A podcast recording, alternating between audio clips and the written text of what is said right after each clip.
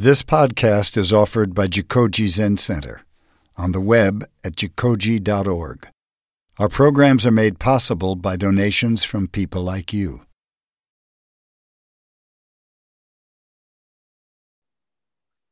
Well, good morning, everyone. So happy to see all of you here. It's a beautiful day. Up here at Jikoji, we get a week of some nice weather, even though storms and rains would be a delight. But here we are in nice weather.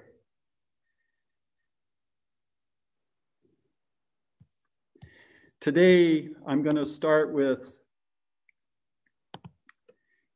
talking about Zen koan from the Gateless Gate by Koun Yamada.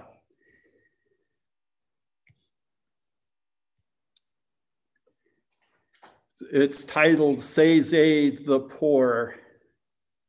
And just a second, I'm going to cut off. I guess there's a mic over there, right? Okay.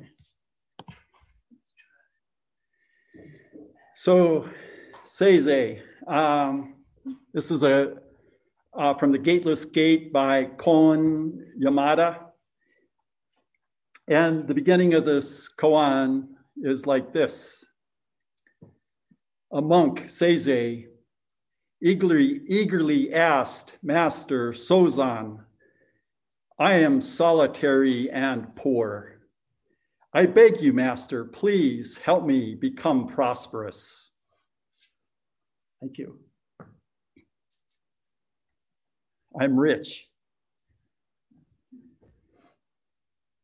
Sanzan said, Venerable Zei. Yes, Master, replied Seizei. Seizei. Sozan said, you have already drunk 3 cups of fine Hakka wine, and still you have not yet moistened your lip.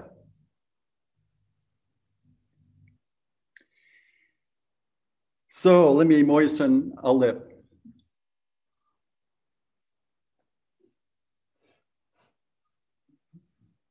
Wine. Also wine. Excellent.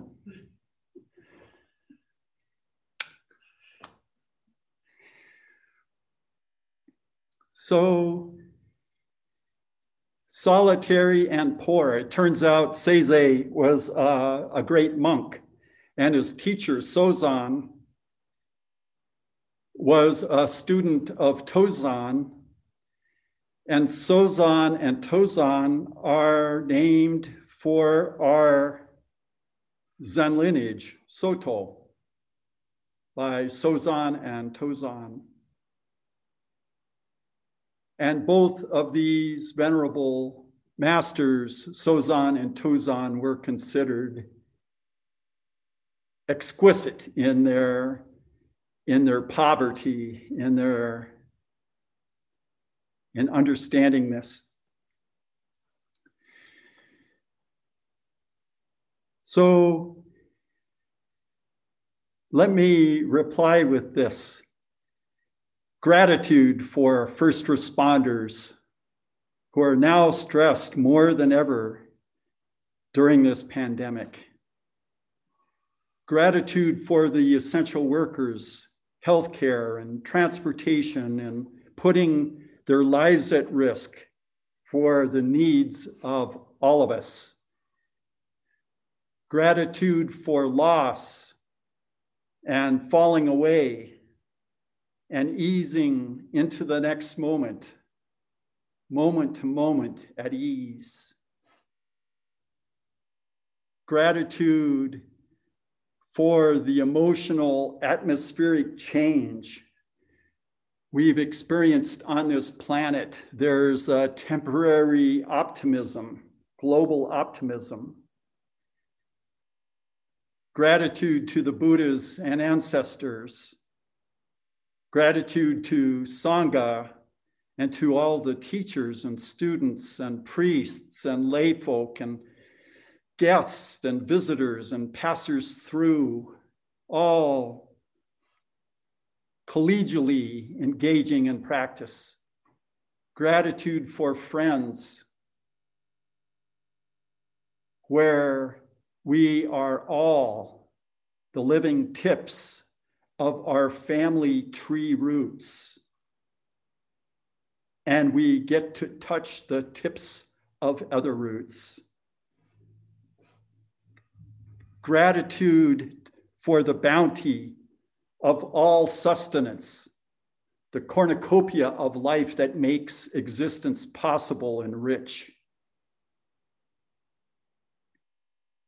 Seizei said to Sozan, "I am solitary and poor. Please help me become prosperous." And Sozan said, "You have already drank 3 cups of fine Hakka tea wine, and still you say you have not yet moistened your lips." Gratitude for all phenomena and the vastness of this interpenetrating existence. Gratitude for how consciousness assembles our memories and our sensations that show the deep interpenetrating threads of this existence. Gratitude to all the family trees manifesting the merging, the interweaving, and the terminations of life. Gratitude for our parents, grandparents, great-grandparents, and all of their siblings who often help them to sustain the families that we all came from. So I'm going to go back 50 generations. Now, 50 generations could be anywhere from 1,000 years to even 2,000 years time. 50 generations, it doesn't seem all that long ago. But in order to calculate the number of ancestors we have 50 generations ago, you multiply 2 times 2 times 2 up to 50 times. And that number is over 1 quadrillion, which is 1 million billion. Each of us has 1 million billion ancestors back 1,000 or 2,000 years, 1 million billion, each of us. So there would be 1 billion, million, billion total ancestors if in fact we each had separate ancestors on this planet back at that time, which is ludicrous.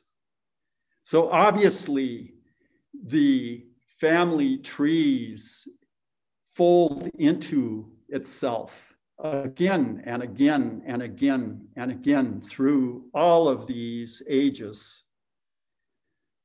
This folding back of our family webs, where we're all interconnected simultaneously alongside everyone else, and also alongside all species, culminating in this moment where each of us is a root tip. And each of these root tips terminate. We each come to an end, at least the part of the family genetic tree of this body, or so I surmise. The end of the Heart Sutra is Gate Gate Paragate Parasam Gate Bodhi Svaha. Going, going, going beyond, going way beyond is the common translation. Koben's take on this is falling away, completely falling away. And I see this falling away happens before the gone.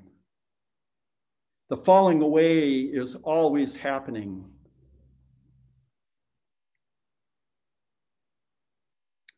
This last week, our dear friend and my cousin Robert was 90 and he passed after midnight Wednesday morning, early Wednesday morning on a waxing moon. He was having his hands held by his loving friends, mostly younger folk who had a way, he had a way with young folk. It seemed like every time I went to visit him, there was a big dinner with candles on the table and young people around, 4 or 6 young people around the table communing with this elder Robert.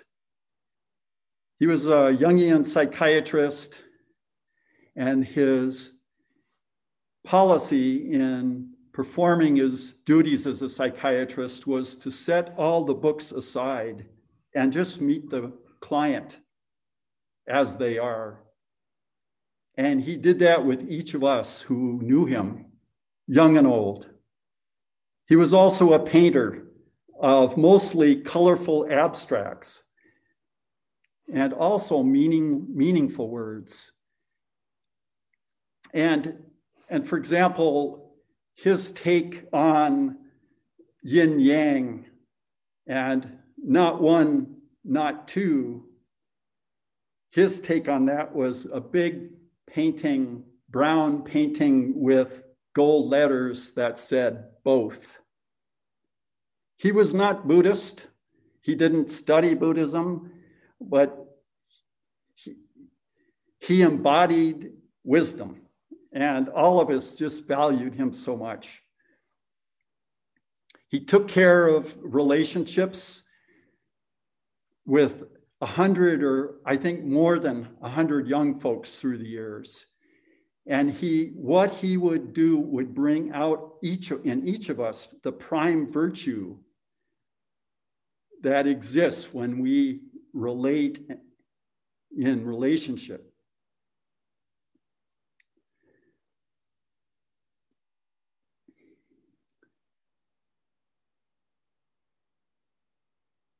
His work of serving the world inspires those of us who knew him. And so it is with my son Peter, who wrote, "We should be very wary of any feelings of entitlement and work on the more difficult task of addressing mental health inside and outside us. We should all continue in a life of service." He wrote this to my family, my sons, and his mom, Robert's cousin. So Robert was the last root tip hair of a branch of the Akeley name. And though he has expired, the Akeley genes are passed on through his cousins' children and grandchildren. When we would stop to chat, he would always express just enormous gratitude for how he felt for this life and his opportunities and for all who had entered his life. He expressed this often through the years. Fundamentally, we are all alone and we are poor. And yet we sit in interconnection and interpenetrating quality of relationship. And when we lose all those things, have we really lost anything at all that we had? All phenomena interpenetrates other phenomena. I was there when the mortician came. His body had been lying in state with a rose flower garland and a red rose in his hand. And the young people that knew him came to sit with him one last time.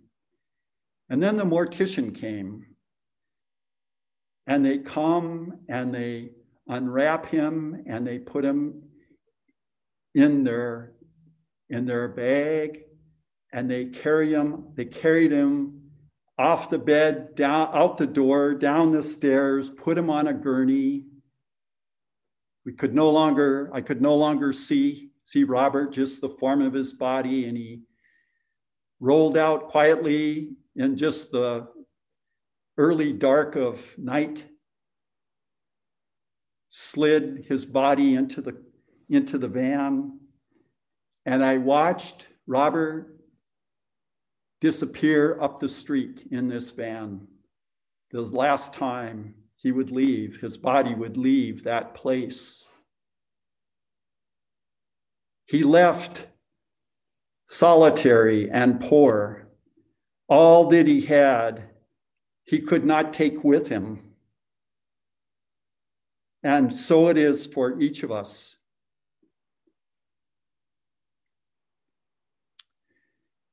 Now I'm going to read some verses from an early section of the Avatamsaka Sutra that we're going to be studying in during Rohatsu. And Zen Buddhism is often quite stark. You know, we're talking about being solitary and poor, and yet we get to experience all of this.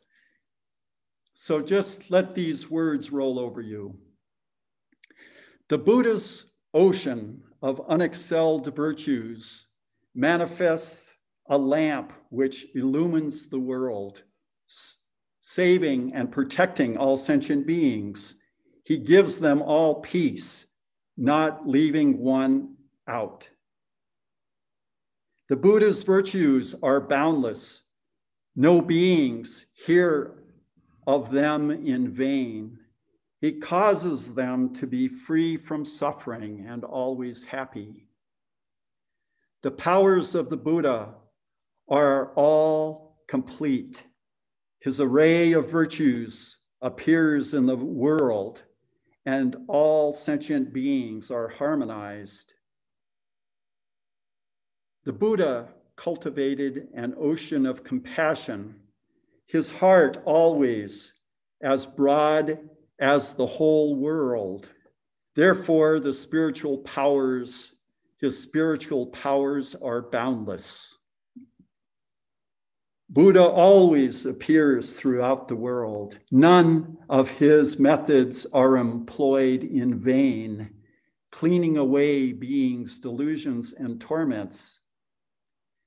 Buddha is the great ocean of knowledge in the world, emanating pure light which reaches everywhere.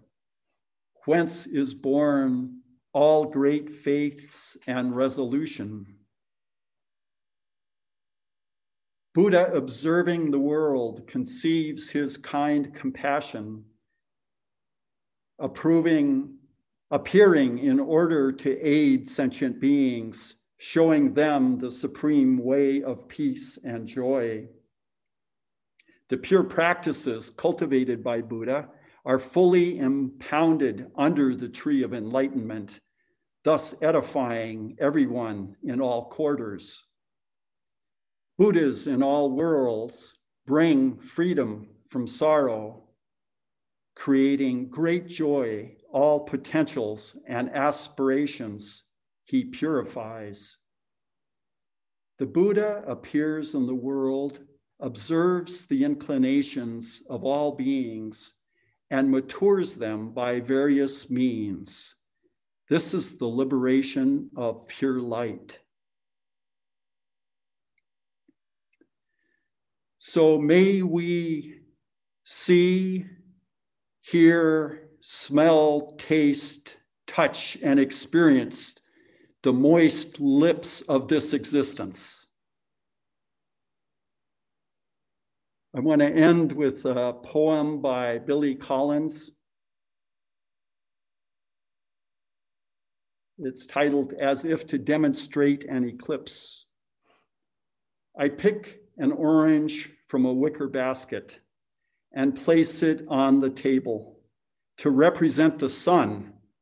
Then down at the other end, the blue and white marble becomes the earth. And nearby, I lay the little moon of an aspirin. I get a glass from a cabinet and open a bottle of wine. Then I sit in a ladder-back chair, a benevolent god presiding over a miniature creation myth. And I begin to sing a homemade canticle of thanks for this perfect little arrangement, for not making the earth too hot or cold, not making it spin too fast or slow, so that the grove of orange trees and the owl becomes possible, not to mention the rolling wave, the play of clouds, geese in flight, and the Z of lightning on a dark lake. Then I fill my glass again and give thanks to the trout, the oak, and the yellow feather, singing the room full of shadows as sun and earth and moon circle one another in their impeccable orbits, and I get more and more cockeyed with gratitude. Thank you.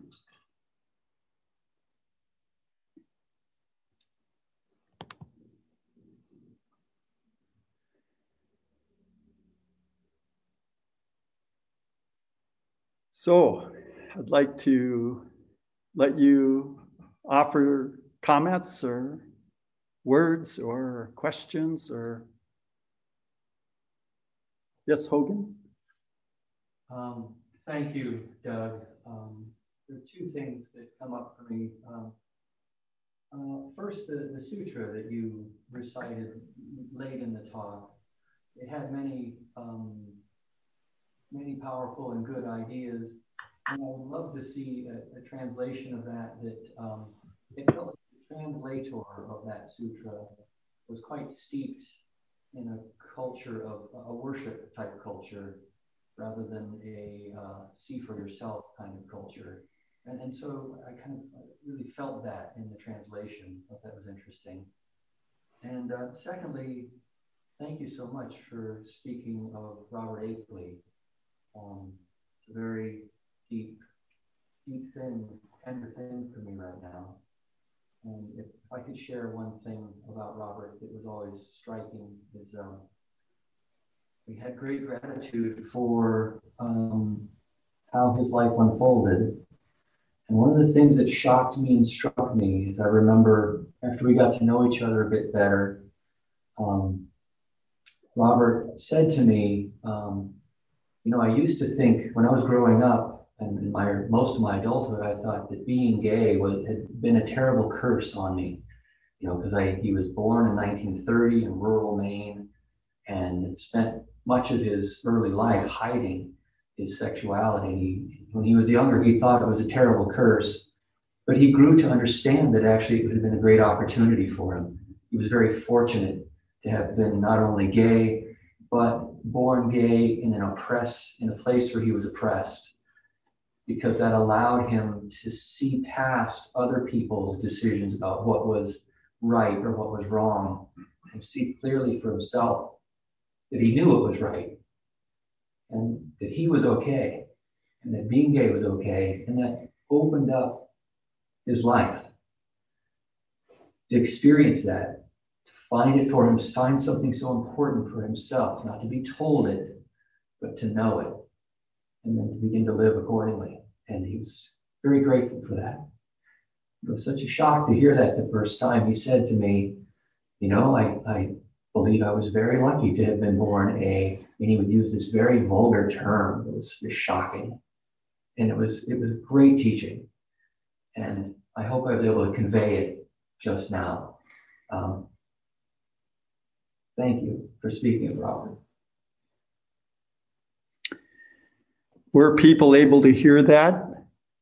Good.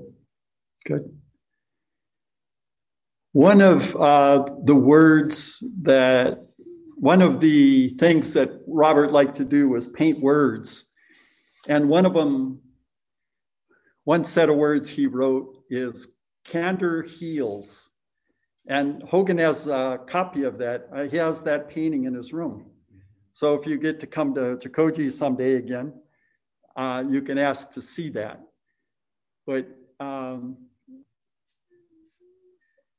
he used the power of words and the nobility of presence to convey much to all of us. It was really magical, magical guy. Anyone else?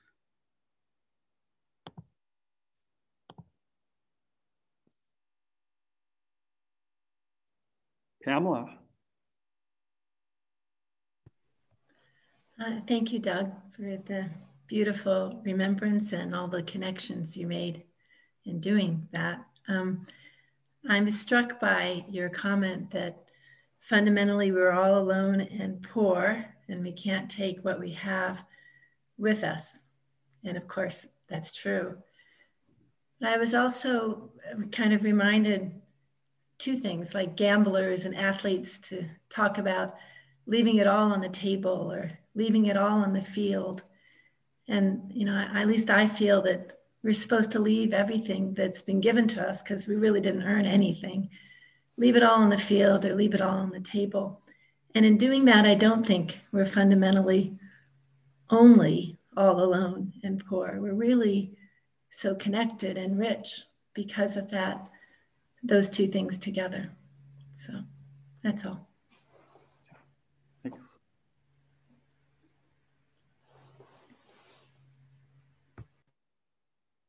Experience. Our experience is so rich. And when he departed, he had a lot of value there. And yet he had in his richness, like you described just now, Pamela, set all of that aside to let it all go as it shall, with ease, with a sense of, a deep sense of ease he had.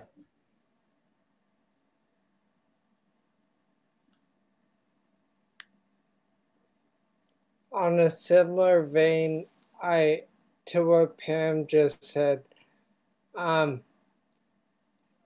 I consider him very rich. He had lots of friends, and that's where true wealth is, as opposed to monetary richness. Maybe you can't take it with you. I think that Pamela has it right. You don't have to take it with you. It's great. In a sense, you do take it with you because you're leaving a legacy, and that is now you.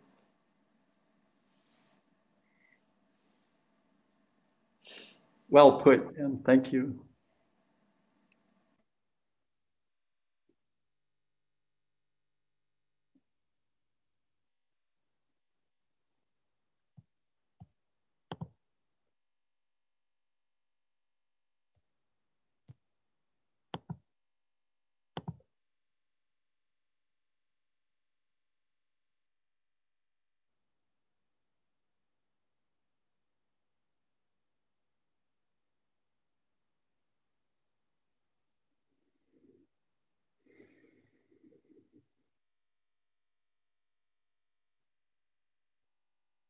Yes, Michael.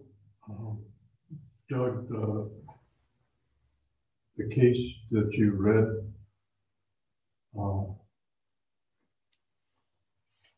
maybe you could repeat it. There was three glasses of wine. You Did I understand that right? You drunk 3 glasses of wine? Of fine Hakka wine. Wine. Yeah. I was wondering, you know, 3 is a, 3 carries, the number 3 carries quite a bit of import in Buddhist teachings. So I'm wondering if there's any thoughts of what those 3 glasses of wine might represent.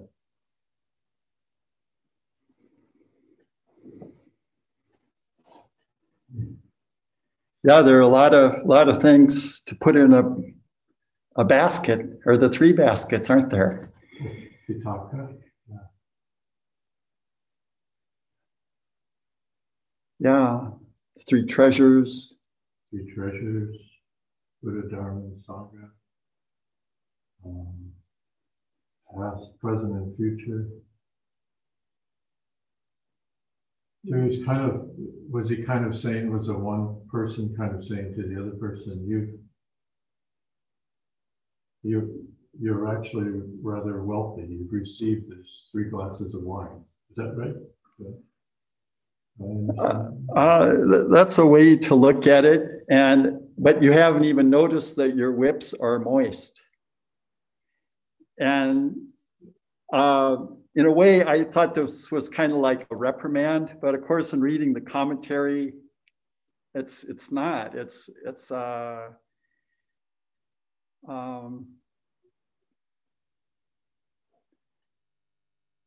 invitation. Yeah.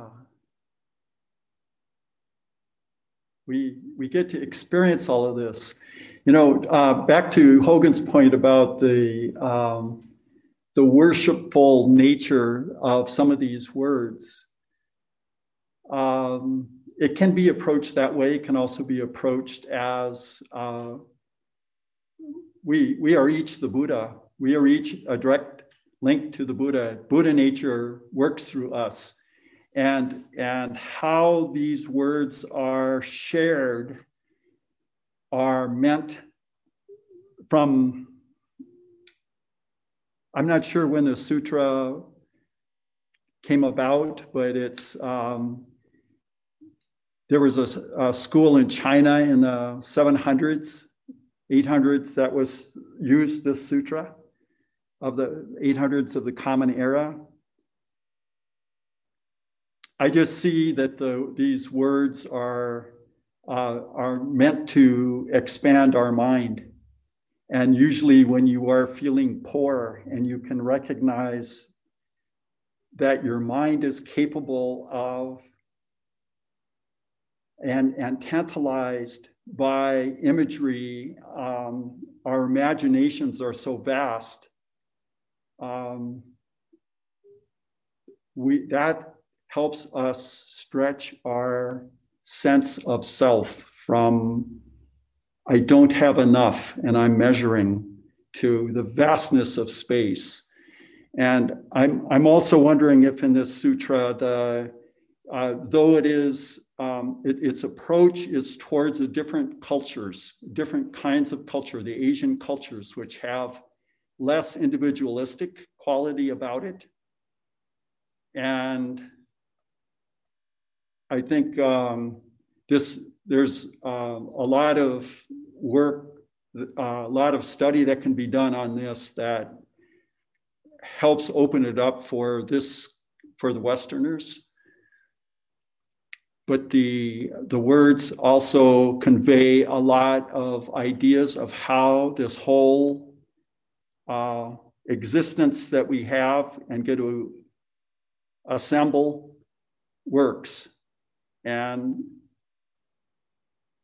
to me, it gives new ways of approaching it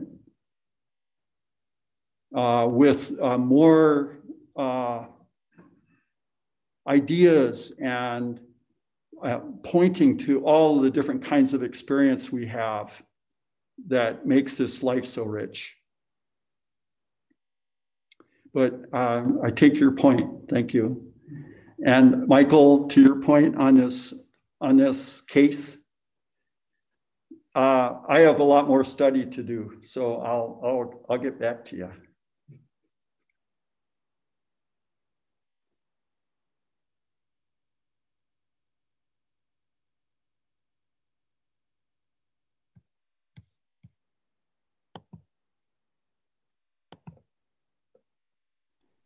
Yes, Chuck. If that's true, I'm not sure. Anyway, a couple of, one is that the vastness of space that we should probably appreciate and understand is mirrored in ourselves, in the sense that if you use a logarithmic scale measuring how you rate relative to the size of the universe and down to the smallest increment, the quantum, you're about midway. So you're about middle complexity in terms of what's internal to you. That vastness of space is echoed into each of us, ourselves. The second comment is more in terms of methodology of Jikoji Dharma talks and whether or not to use a mask. I notice that some speakers do use masks and some do not. And that those who use masks struggle with masks. And also, it's easier from a Zoom perspective, at least, to see the meaning if the speaker is unmasked. So it's a personal comment that various speakers can take into account. And I know there's some interplay between the distance and possibility of infecting others or being infected by others at Jikoji, within Jikoji. So I think that's a real internal issue for Jikoji speakers to handle. So that's all. Thanks, Cliff. You're right. We struggle with these things, but these are unusual times. And being aware of people that have had this virus, it just, yeah, we have to be careful, but we're following the guidelines that have been established. So this is how we are for the moment. Over during Sesshin, we're going to have 5 other speakers who are not here. So they will not have face masks. And of course, we could also speak from a different room, but trying to maintain the normalcy of Jikoji, we're all here like this. So may we all struggle through these times with ease.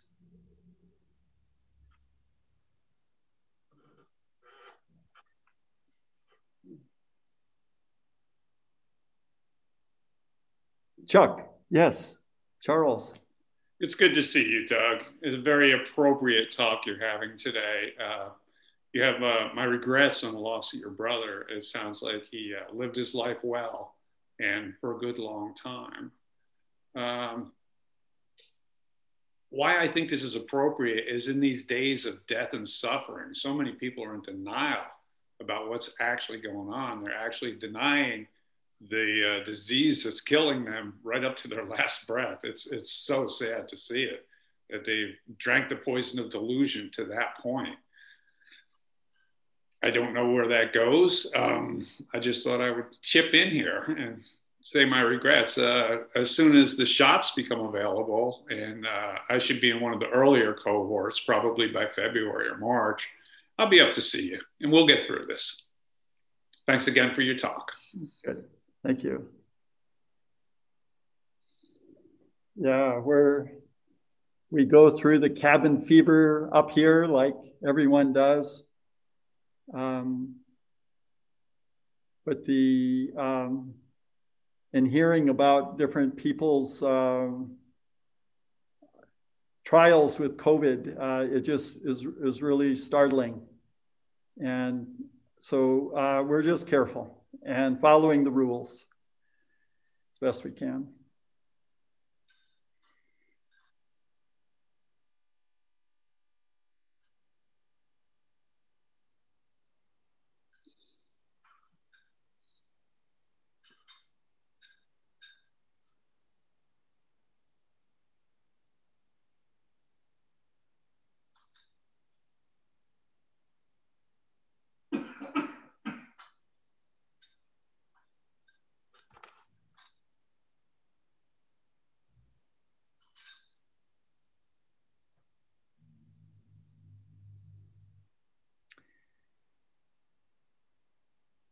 This afternoon,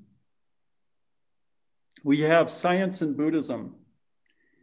And the topic today, it follows what we did last month on the eco-dharma, the climate crisis, the climate dharma.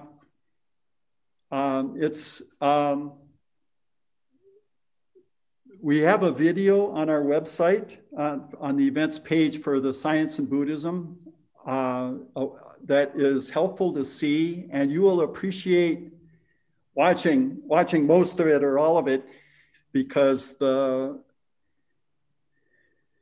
featured speaker is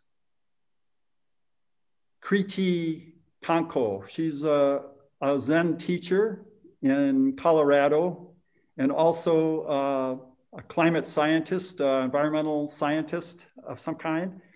And she's put together in this video a collection of the data of where we are in terms of where species are, in terms of the climate and the tipping points that, you know, we hear about the different tipping points that exist of a 1 degree Celsius or 2 degree Celsius threshold of maximum temperature gain. And in it, she shows charts of what will happen if we go to 3 degrees, 4 or 5 degrees Celsius.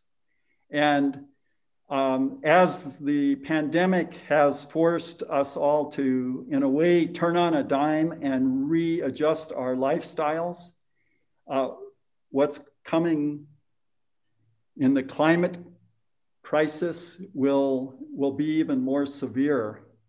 And so this Science and Buddhism is, we're seeing if we can bring some Buddhist principles and ideas to the facts of where we are, so that we can all begin thinking about how it is that life can be.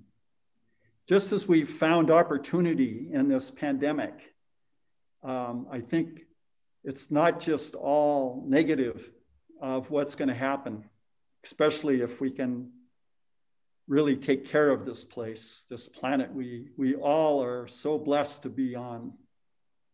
So please join us at 2 o'clock for that.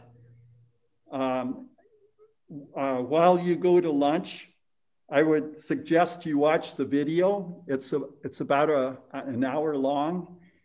And then come back and join us at 2 o'clock for an hour, hour and a half, and bring up some ideas. This Science and Buddhism is being led by Ben Myers and Russell Rodam. He's from the Santa Barbara area, and I'll be there. And we'll discuss some difficult questions. So please join us for that. And then another announcement is this evening we begin Rohatsu. It's basically a Zoom event, except for those of us here at Jikoji. We're going to have two gatherings a day in the morning, where we'll have readings from the Avatamsaka Sutra, looking at books 8, 9, 10, 11, and maybe 12 if we can get there. It's a lot, but to just enjoy these texts and see, because they illuminate the ways towards enlightenment.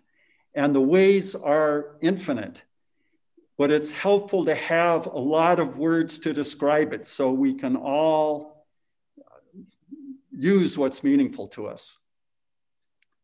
So our morning talks, our morning session will be at 9:50, begin at 9:50, and then the afternoon talks are at 3 p.m. And on Monday, Mike will speak. On Tuesday, Paula Jones from San Diego will speak. On Wednesday, Trout Black will speak. longtime Sangha member. On Thursday, Chuck Hutchcraft speaks. He's a Sangha member connected with Crooked River, and he's based in Chicago. And on Friday, Carolyn Dilley from Santa Cruz, who's also with Floating Zendo, will join us. And on Saturday afternoon, Mado Barbara Anderson will be the speaker. On Sunday, we get the wonderful experience of a Shuso ceremony for Taizan Gendo. So we're really looking forward to that, Taizan. And I encourage you for next Sunday to come up with the most difficult Dharma question you can imagine. And so the Avatamsaka Sutra might give you all sorts of opportunities. You'll do just fine, Taizan.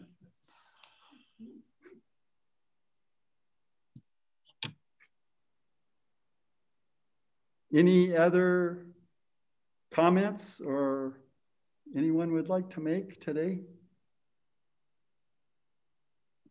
Thank you. And I also really appreciated what you had to say about Robert. I thought that was really nice. He would be pleased. You knew him too.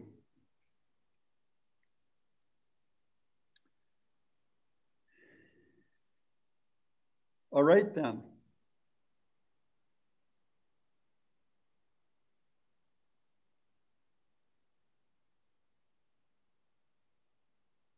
Well, let's do the closing gatha. May our intentions equally extend to every being and place with the true merit of Buddha's way. Beings are numberless.